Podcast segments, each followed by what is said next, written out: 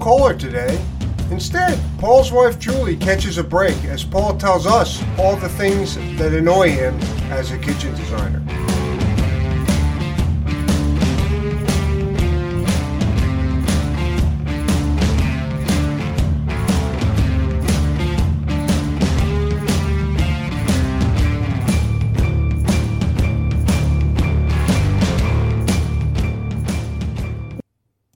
Welcome to Better Call Paul. We have an exciting treat for you today. We have Paul McAlary talking about his pet peeves. Paul? Uh, thank you, Mark. So uh, I was assembling my pet peeves, and my wife Julie warned me that I'm going to come off as a curmudgeon if I have too many pet peeves. But I have so many that I pretty much almost ran out of paper. uh, I've narrowed it down. We'll see how many we get to. If you listen to this and you're a potential customer, don't think that we don't like our customers just because we have these sort of pet peeves. But when you have, you know, thousands and thousands and thousands of customers over de- decades of time, you know, a lot of times there's just one question or one thing that comes up over and over and over again that you've heard too many times and it's, it's it feels like you're you're getting a migraine when you hear it for the 17th millionth You know, time. yeah, I've known Paul a long time, and I have to say, you know how some people you don't know where you stand with them, and it's confusing. Never once happened. so that's part of my design style, which um, brings me to one of my first pet peeves, which is the way our relationship starts with a lot of customers or a lot of potential customers is they call we meet them if we are working out of a showroom they'll come into the showroom but the beginning of the exchange starts with them usually telling us all the reasons that they don't need us. First they'll say they know exactly what they want but that statement is just so patently sort of silly because without our help whatever they want is a very uninformed opinion about what they want. So some designers get so tired of people telling them things like that that they'll start quizzing the customer just to sort of make them aware of the fact that they have no idea what they want. Like, what kind of wood did you want? Well, I think I wanted maybe mahogany, right? Well, oh, so you want to get the most expensive wood. You're looking to spend a lot of money then, right? and well, no, not necessarily. You know, that wasn't what I was saying. It goes, well, uh, what kind of color? You know, and they just quiz them and it becomes rapidly apparent to most people that, you know what, you need help. That's why you, you really want to come to a designer. You know, I know when you go to a car mechanic, if you say, I think I need a new engine, they'll put a new engine in for you. but if you say to them, hey, my car's not running, it might turn out you just need new spark plugs. That's very true. To follow up with that is part of being a designer is actually getting customers to make good decisions. So educating the customers is really part of the process. One of my biggest pet gripes with the designers that work for me or as having been a department manager or a design manager for several bunch of different firms. One of my pet peeves is when the designer is has sold the kitchen or is giving it to me for my approval and it's a horrible design, they'll always say the same thing that it's what the customer wanted. But being a good designer is getting the customer to want a good design. So, how do we get them to do that? And different designers have different techniques. Ray, who used to work for us and sadly has passed away, used to maybe almost shame his customers into good designs by saying, Well, this is very stylish. You wanted to do what? This is the way a, a person with good taste would do it. And you want to do it how? So that was sort of his his technique. I, I take it that's not the subtle approach that you use. Well, I'm much worse than that. I'm very blunt and would say, well, here's what's wrong with that idea, right? And here's how we can do it better.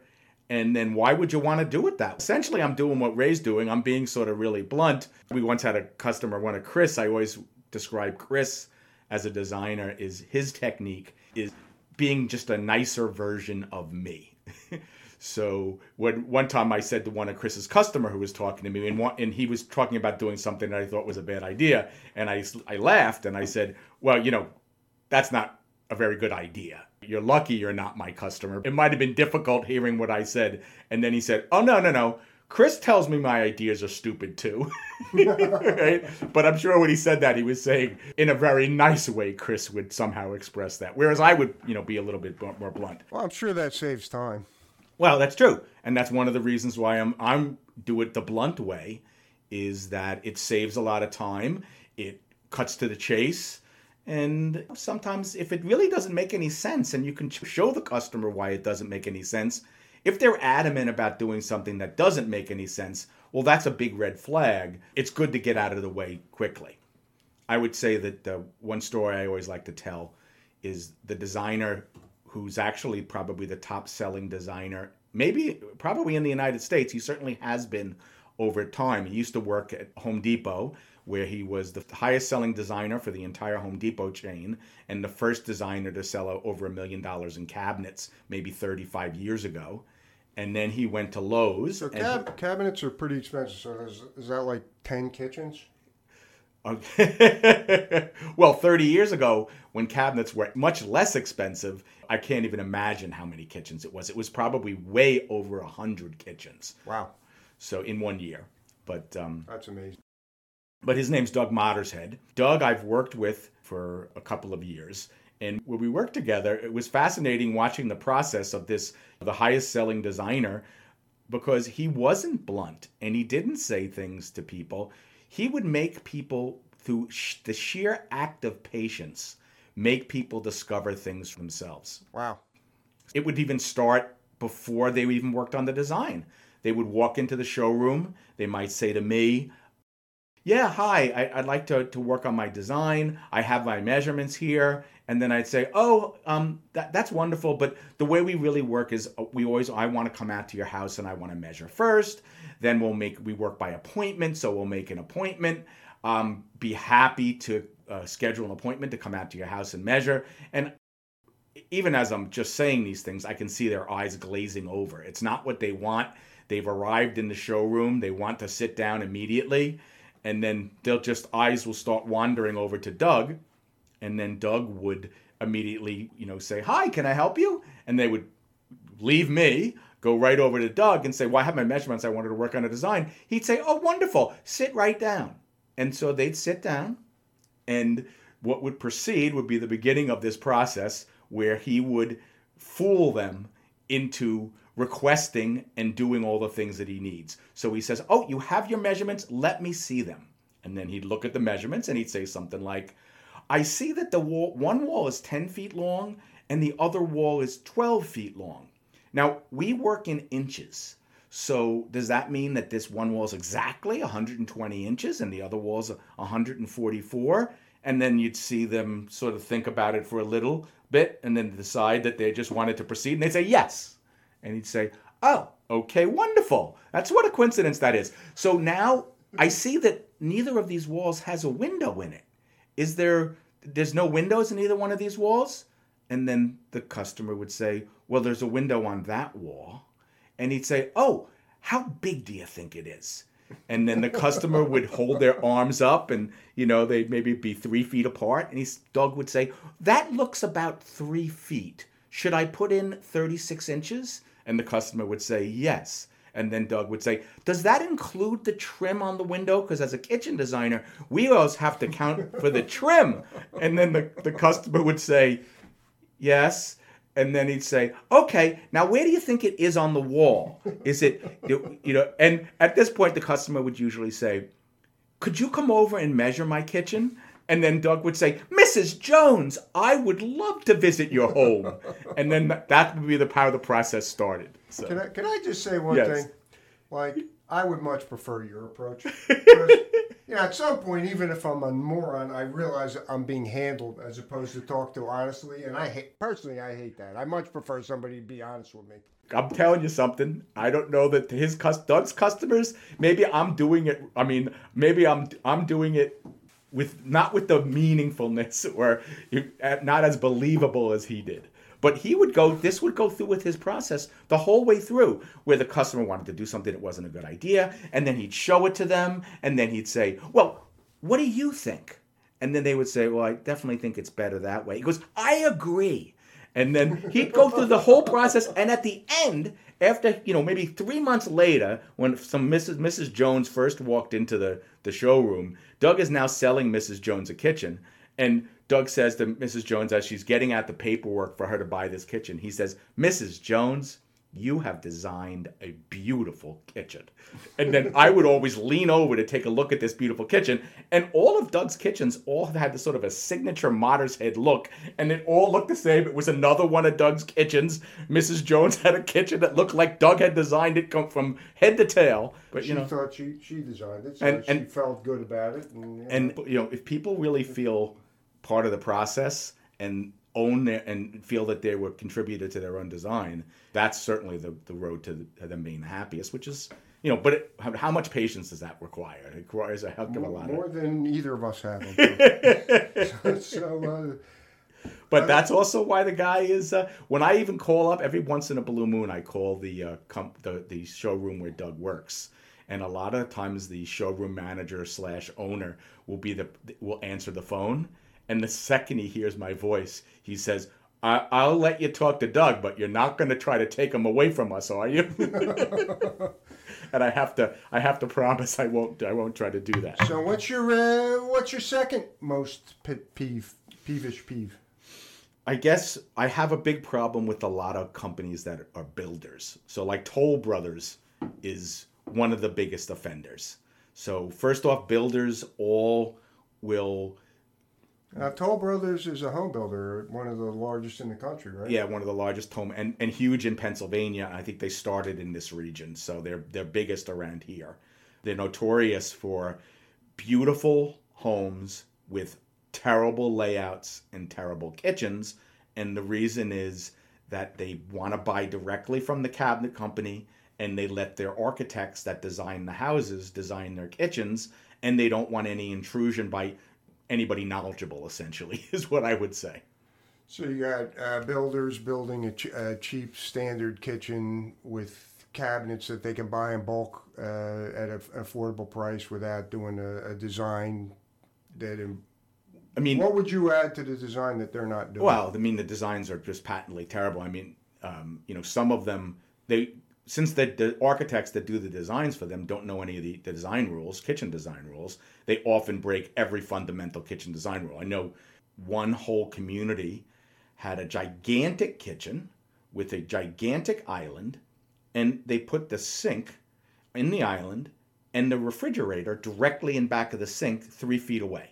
So that means if you're trying to work at the sink, anytime somebody goes to the refrigerator, you have to vacate that place. It's like you have a huge kitchen. You could put anything anywhere you wanted to. If you had to pick the worst place to put the refrigerator, that's where it would be. And then you made it too close on top of it. So if Hannah was making dinner, you know, I would have to interrupt her like six times to get a beer, and then and, and it would destroy, you know, That's her, true. her workflow. That's not good. These builders are very resistant to getting help from kitchen designers. And in fact, Toll Brothers was offered by the cabinet companies that they used free design help from them because they felt bad that these designs were so bad and they wouldn't take help from the cabinet brand themselves when they're doing their designs.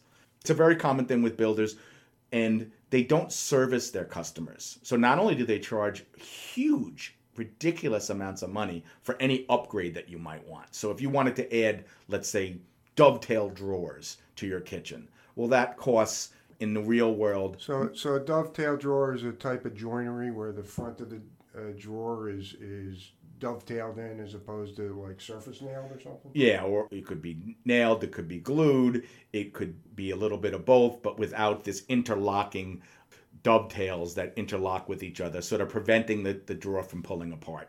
And it's the only, even the, from the least expensive brand to the most expensive brand we carry, every one of them has dovetail drawers. Right. But the builders always choose a brand that has terrible drawers that you have to upgrade. And then if you upgrade, the upgrade should cost maybe $50 a drawer, but they'll charge you thousands and thousands of dollars Wow. just to get this upgrade feature. And then same thing with plywood construction. Same thing with all the things that we carry standard.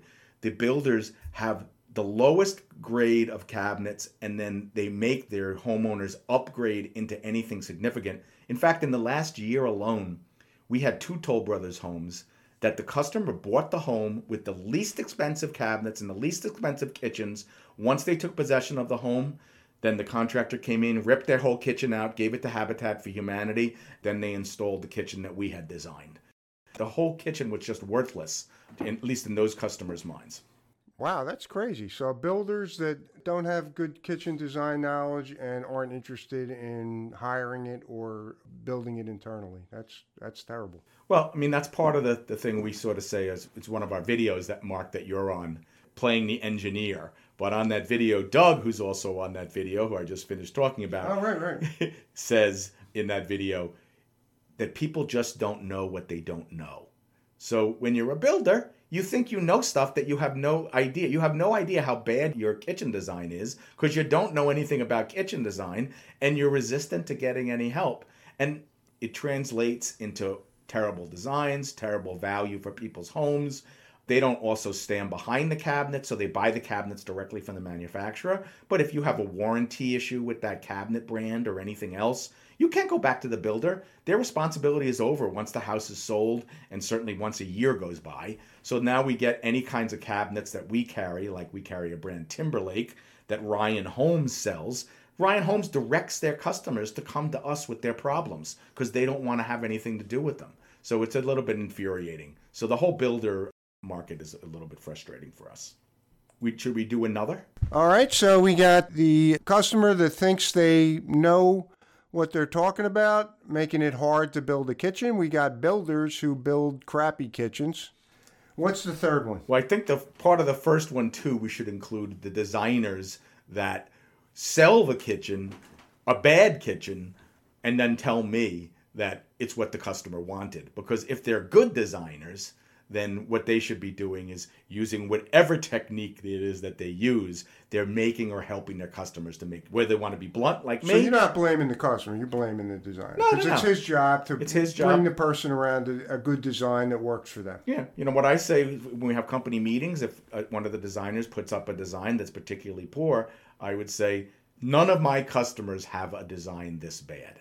And why is that? Somehow I negotiated, or, somehow I found my way to a design that doesn't have any of these problems. So there's there's a way to get there, whether it's the patience of a saint like Doug Mottershead or myself being blunt, or Ray sort of shaming people into it, or whatever your technique is. There's lots of different techniques, but the goal is always the same: to get people to pick good. Yeah, and if they if you let them pick a bad design, they're going to f- figure it out at some point, and they're going to be unhappy. Well, no one ever complains when you convince them to get a good design, right? They only blame you when finally they realize their bad design. Occasionally we'll get the phone call with, Well, you're the expert. Why did you let me do this? All right. Which is part and parcel with maybe one of my next pet peeves, which is the reason sometimes that a customer gives for picking a bad design is, well, it may be a bad design, but it's way better than my old kitchen, right? That standard of comparison isn't supposed to be your horribly designed old kitchen and anything better than that is a good kitchen. It should be here's the best kitchen you can get, right? And now look at that compared to the kitchen that you have. I thought it was like I'm like, is that? Oh, It's all right. So we're So- on the air, honey. this is Hannah, my wife, who's Paul's one of his oldest friends from college. Hello, Hannah. are we live on the air? Not live, Not no. live. It'll be We're not live. Hey, can you edit this out? if we want. Okay. All right, Hannah. Goodbye. we should keep that in. Yeah. So the standard should never be that you're comparing a kitchen to. Should it shouldn't be anything better than the horrible kitchen I used to have is a, is fine. It should be here's the best kitchen you could have had, and now compare this bad design to that thing, right? Which brings us to the sister pet peeve of that is customers that want to do a bad design, and we get this all the time. They want to do a terrible design, but they want to buy the most expensive cabinet brands from us or they want to get the most expensive appliances. So they may not want to take out a wall or move a doorway or even move a window, which would totally make the whole design so much better and make their home incredibly more valuable. But they don't want to do that, even though that's two or three thousand dollars. They'd like to get custom cabinets from us that are twenty thousand dollars more expensive, and they'd like to buy professional uh, Wolf, Viking, Sub Zero appliances that are $25,000 in appliances. They want to spend all the money on that. They just don't want to spend the money on the one thing that makes their house more valuable, which is design itself. They can't look past just spending money on things. Right. They, they understand that. Well, it's a status thing. If you got the Viking and all that, and the, and the really super expensive, people come over, they know you spent the money, and it looks Well, good. but then your kitchen will look and function terribly. And unfortunately, even if you're blind to that, probably your neighbors and friends aren't. It just makes no sense. It's first get the design to be as good as it can be, and then splurge on these other things as you, you can afford. But you're certainly not going to break your budget just with moving things around or making design changes. You say that on your podcast all the time, like people overestimate the cost of moving a wall or uh, construction things to change a layout are not necessarily that expensive, especially when you're talking about a fifty thousand dollar remodel. Yeah, and a lot of times it's not intuitive, but they're free. So like people say, well, I don't move want to move the gas line. You know, that's going to be expensive. Well, let's say the gas line is five hundred dollars. There's certainly some contractors we work with that would charge you less than $500 to move a gas line. The plumber's going to come to your house to do a whole bunch of plumbing work. He'll be able to move the gas line probably in two hours. Certainly, if you got charged $500 for that, it was a profit making thing for the contractor. But if you don't move the gas line, the stove has to stay in that location. And then maybe all of a sudden you end up with a bunch of narrow cabinets all because we can't be designing around where the stove is. And then a bunch of narrow cabinets are much more expensive than being able to just fit a bigger cabinet in its place. And the price of cabinets are so expensive that you might be spending $1,000 more for cabinetry and get a bad design, all because you're not moving a gas line that maybe cost you at worst $500. And you can't expect a person who doesn't do this all the time to know that. And not only that, but it's one other pet peeve I hadn't even written down on my all my pages and pages Oh. and pages of pet peeves. but HGTV makes us crazy as designers because they give people all the wrong information. You know, I watched this morning HGTV, uh, no demo R- Reno. There basically is they redo the kitchen, and their their one premise is that they can't move anything. Right. Literally, you watched that this It- morning? yeah, it's called no demo remodel or Right. something. Which is which is no demo, no brain remodel. Right? Right. And she is a, she is charming and fun, but I'm like, why can't you move stuff? well, you know, and that's the problem with all these HGTV shows is two reasons. The personalities that are on this, when they call us up and they're looking for free cabinets, they call them the talent. But the talent really doesn't have any talents in kitchen design.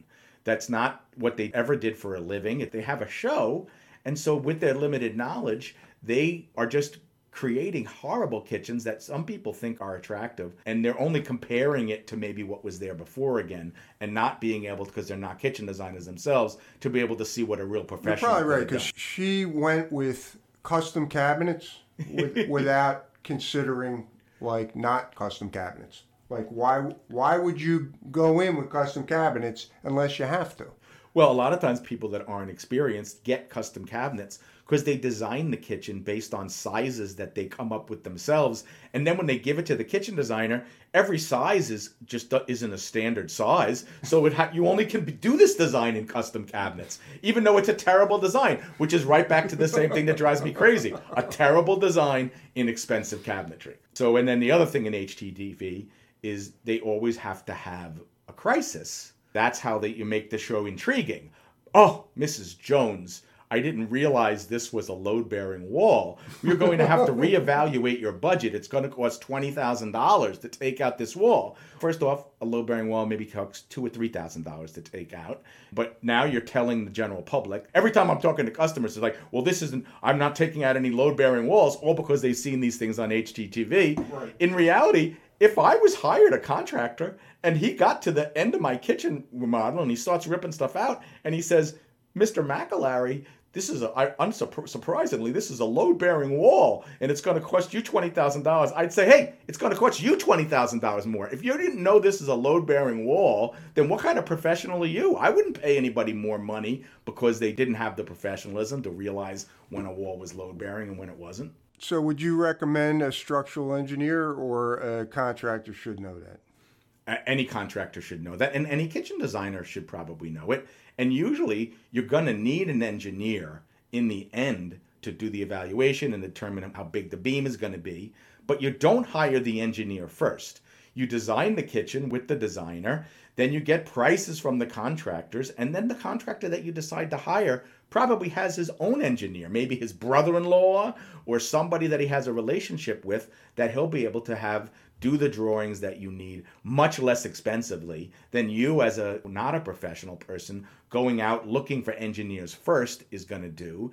And heaven forbid you might even hire the engineer and the engineer might come back and tell you it's not a load bearing wall. So don't put the cart before the horse. Do the design work. The load bearing wall or not load bearing wall isn't again going to be the thing that breaks your budget but you want to get the things that you want and then hire the architects and the engineers that you need to do that project. Don't go directly to the end person that doesn't know anything about kitchen design to help you first. That's just wasting their time and wasting your money. Right, you have a design and you need to make sure that the floor on top of the kitchen doesn't fall into the kitchen, but you can't envision how to do that until they know what the design looks Yeah, and even like customers of mine that want to do additions, they'll have an architect do a drawings for a whole addition on their house. The architect doesn't even know what stuff costs. So they've done the whole drawings of the thing, and the first time they see me, they want me to design a kitchen in the space, and I'm looking at all these drawings with every light fixture put in every location and light switches,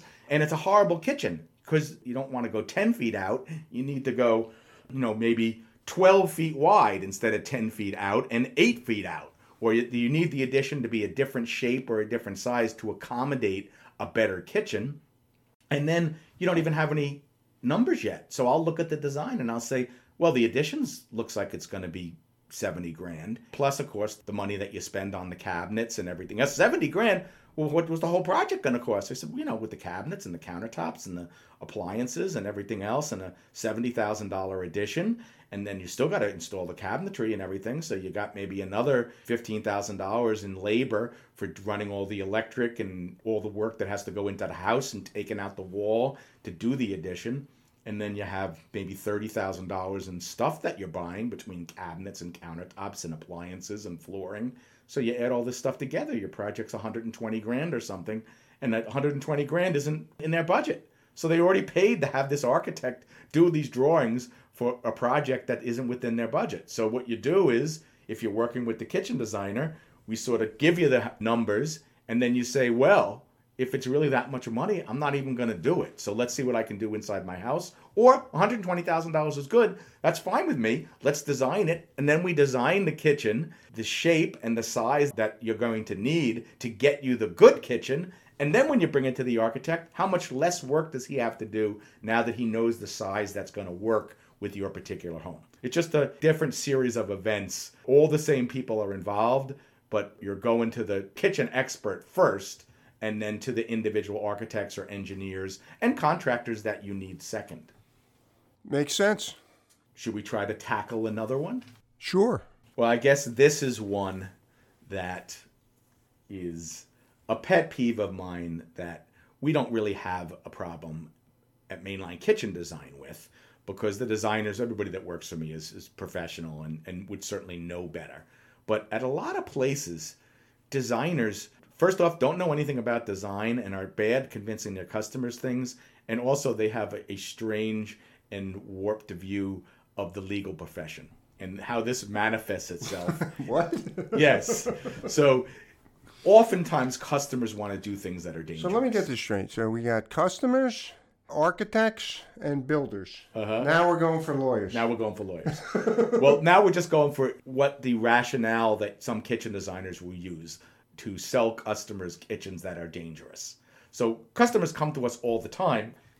I think a few months ago it was. We had a customer that wanted to have their cooktop right on the end of their island.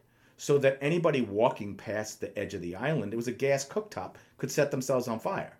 So legally, you have to have at least 12 inches between the end of the countertop and the cooktop so people can't set themselves on fire. But this guy and his family, it's what they had and they wanted it again. And we said, we can't sell you something that's dangerous. And, you know, he said, well, I'm totally willing to sign off that, you know, you've t- warned me this. And then, you know, this is what other designers will do. They think that they're protecting themselves by, if a customer is so adamant that they want to do something dangerous, you can't have them sign off saying you've told them it's dangerous because now if they do you, you set just, the, you just admitted liability. you just admitted liability. so if you're a lawyer, you're laughing right now, right? Because the designer is supposed to be the expert. If you've warned them that this thing is dangerous and now they do set themselves on fire, now you've already lost the lawsuit. There's nothing you can do. You're just going to go straight to damages. right? Uh, so, Mr. Designer, did you feel like it was a possibility that you could catch yourself on fire with this design? Uh, yes, but oh, thank you. No right. Further questions. That's right. So you can't have a customer sign away something that's dangerous being uh, okay in their kitchen. It means that as a designer, you've just put your profit ahead of their safety. So you can't ever do that. Sometimes customers will come to us with plans done someplace else, and it will be on the plan that they bring us. The sign off that customer has been warned that this is dangerous. Customer has been warned, and it's like, well, we're not selling you that, right? So you're laughing about lawyers. There's another legal story that I think is sort of funny. People come to us all the time with these designs wanting us to price them out. And we don't price out other companies' designs because we always want to start the same way. We want to come out to your house and measure. After we've measured the house and taken a look at the house, we can then come up with what we think are good designs. Not to mention what they're doing is screwing the other company to save maybe a few dollars on cabinets by bringing you the design, and they did all the work, and then they say, "Can you sell me these cabinets for one percent less since you didn't spend any time designing it?" Well, I guess that would theoretically be true, but always the designs are terrible that we get brought anyway. So we would never price it out usually just because we would want them to see a better design. But a lot of times people are adamant. They come to us, they say, Well, you know, I was on the internet, you got you guys have the best reviews, so I wanted to have you price out this kitchen. Well, that's not how our process works. Well, I have my kitchen designed the way I want. Can you price it just out? No. I mean, that's the whole point is we have a whole system. That's why we get good reviews. It's because we do it a certain way so that everybody's happy in the end. We don't just price out bad designs people have done other places. So one time I had a lawyer. I guess one of the reasons he might have been a lawyer is because he was a little bit argumentative. And unfortunately, he came to me or was talking to me, who's also equally argumentative. So we have two argumentative people talking, and he wants for me to price out this kitchen that's a bad design. And I'm telling him why we don't do it. And he's telling me why he doesn't need me, that this is the design he wants, and this is the design I want. I, well, why would you want a bad design? Well, this is the design I want. It's not your business what I want, right? And I said to him, well, have you ever heard the adage that if you represent yourself in court, you have a fool for an attorney? and he goes, he goes, yes. I said, and you probably agree with that, right? He goes, yeah. I said, well, if you design your own kitchen, you have a fool for a designer. And then he said, I've never been so insulted in my life. Boom, and slammed down the phone, right? but you know why people would think that that's not the case? I mean, 30 years of experience and design knowledge and cabinetry knowledge has to translate into some information that's going to help you. It would make no sense otherwise. There's a chance that you could go to a designer who's been doing it 20 years and the design will still suck. But there's a zero chance that somebody that never designed a kitchen is going to get it right the first time. That's true. And if the design sucks and the designer is been doing it for 30 years, I will leave this designer nameless. But a designer that I used to work you know with, a guy like that. right? I know a guy like that. I used to work with him. He was more knowledgeable than I am about cabinetry and knew as much as I do about design and everything else. And he's been doing it since he was 23 years old and he's my age. So he's been doing it for 40 years. But his kitchens almost always were terrible designs. And the reason was is that he's too nice and he didn't have a good technique for getting his customers to get good designs. He was sort of a little bit of a meek kind of guy and non-confrontational. And so his customers got the design that they thought of themselves all the time. And so they, here's this guy that's knowledgeable. If the company that I work for, they had at one point a design house where a multi-million dollar home was built and they needed to have the most amazing kitchen in this design house. And there were 15 designers that worked for the company. Well, they gave it to boop because I'm not going to have to consult the customer. Going to be able to design the most amazing kitchen Oh, in the so world. he can do that. He can do that. It's just that when you put a customer in the mix, he can't control that customer. Oh, should- I just mentioned it- his he- name. He should. He should get it. I can edit that out. You want bleep that. Boop boop boop that out. You just you use the first name. Yes, I know. But So he should get a job with Toll Brothers. that would solve a bunch of problems. well, it could be true. So uh, I'm looking at So my. I can just speaking of lawyers, I can leave Toll Brothers in. Oh sure. no, we throw toll brothers out. You you throw toll brothers under the bus all the time because they do so many things wrong. And you know, my wife Julie, who is sometimes my advisor, will say, "I'll I'll say, Julie, can I say this?" And she said, "It will." Her response usually will be, "Is it true?" And I'll say, "Yes." She goes, "Then you can say it." so if it's true, you're not really liable, right? If, if, if the thing that you're saying There's a lot true. of people that spend a lot of time in court for saying true stuff, but I hear you. We rate cabinets on our website. We rate 120 or 130 brands now. And some of the brands we rate poorly, and some of the brands, many brands we don't even carry, we rate incredibly well. Consumers use our review report on cabinets something like 10 times more often than they use consumer reports. I mean, it's not even close. Wow. People use our reviews I know there's been at least several brands of cabinets that have changed how they make their cabinets. And I know that at least one factor involved was how we reviewed them. Wow. Our review analysis of different cabinet brands has certainly helped our industry in making people more uh, aware of how to make cabinets and, and changing how cabinet companies sort of uh, value good construction of cabinets. Good. But I'm looking at my list here. Well, I, I you know what? Why don't we make this the last one? and it's a little bit of a pet peeve and i think it's a pet peeve for all of us as designers is a lot of customers will come to us and they'll say well what if i don't want to buy cabinets from you and i just want you to do the design and Use you as a de- yeah they'll use us as the designers but the point is is that just even requesting that just shows an absolute lack of understanding of what a kitchen designer does. First off when you design a kitchen you have to design it in a brand. Every brand has its own idiosyncrasies and every brand has its advantages and disadvantages. And even determining what's the brand that a customer is going to get from us we carry eight different brands from very very inexpensive stock cabinets all the way up to the most expensive custom cabinets. But figuring out what's within the customer's budget which brand has the door style and finish that they want with the best alternatives and the best things. There's so many aspects to being a good kitchen designer that are involved. The simple design part of it is really just one part of the equation, and you if I, I would think you could introduce errors just from going from the design to the cabinet ordering if it wasn't the same person, because you know Well, that's sometimes there's a hundred parts between well, not the even that, and but everything else. yeah, but not even that, but all the conversations that you have with the customer that created the design. If you're now buying it from another person, well, that person wasn't privy to any of those conversations, so they don't know the why of why you might be doing something, and they might change something with not knowing why, as a designer, you had made that selection because it's some other consideration that's not there. And then the most ridiculous part of it, too, is we're not releasing plans and drawings to any customer, which is what you certainly would need to price it out other places without a customer putting 10% down. Right. And we're already a very reasonable place to buy cabinets. If a customer ever put 10% down towards their cabinets, then there is no place they could go in the world where they could get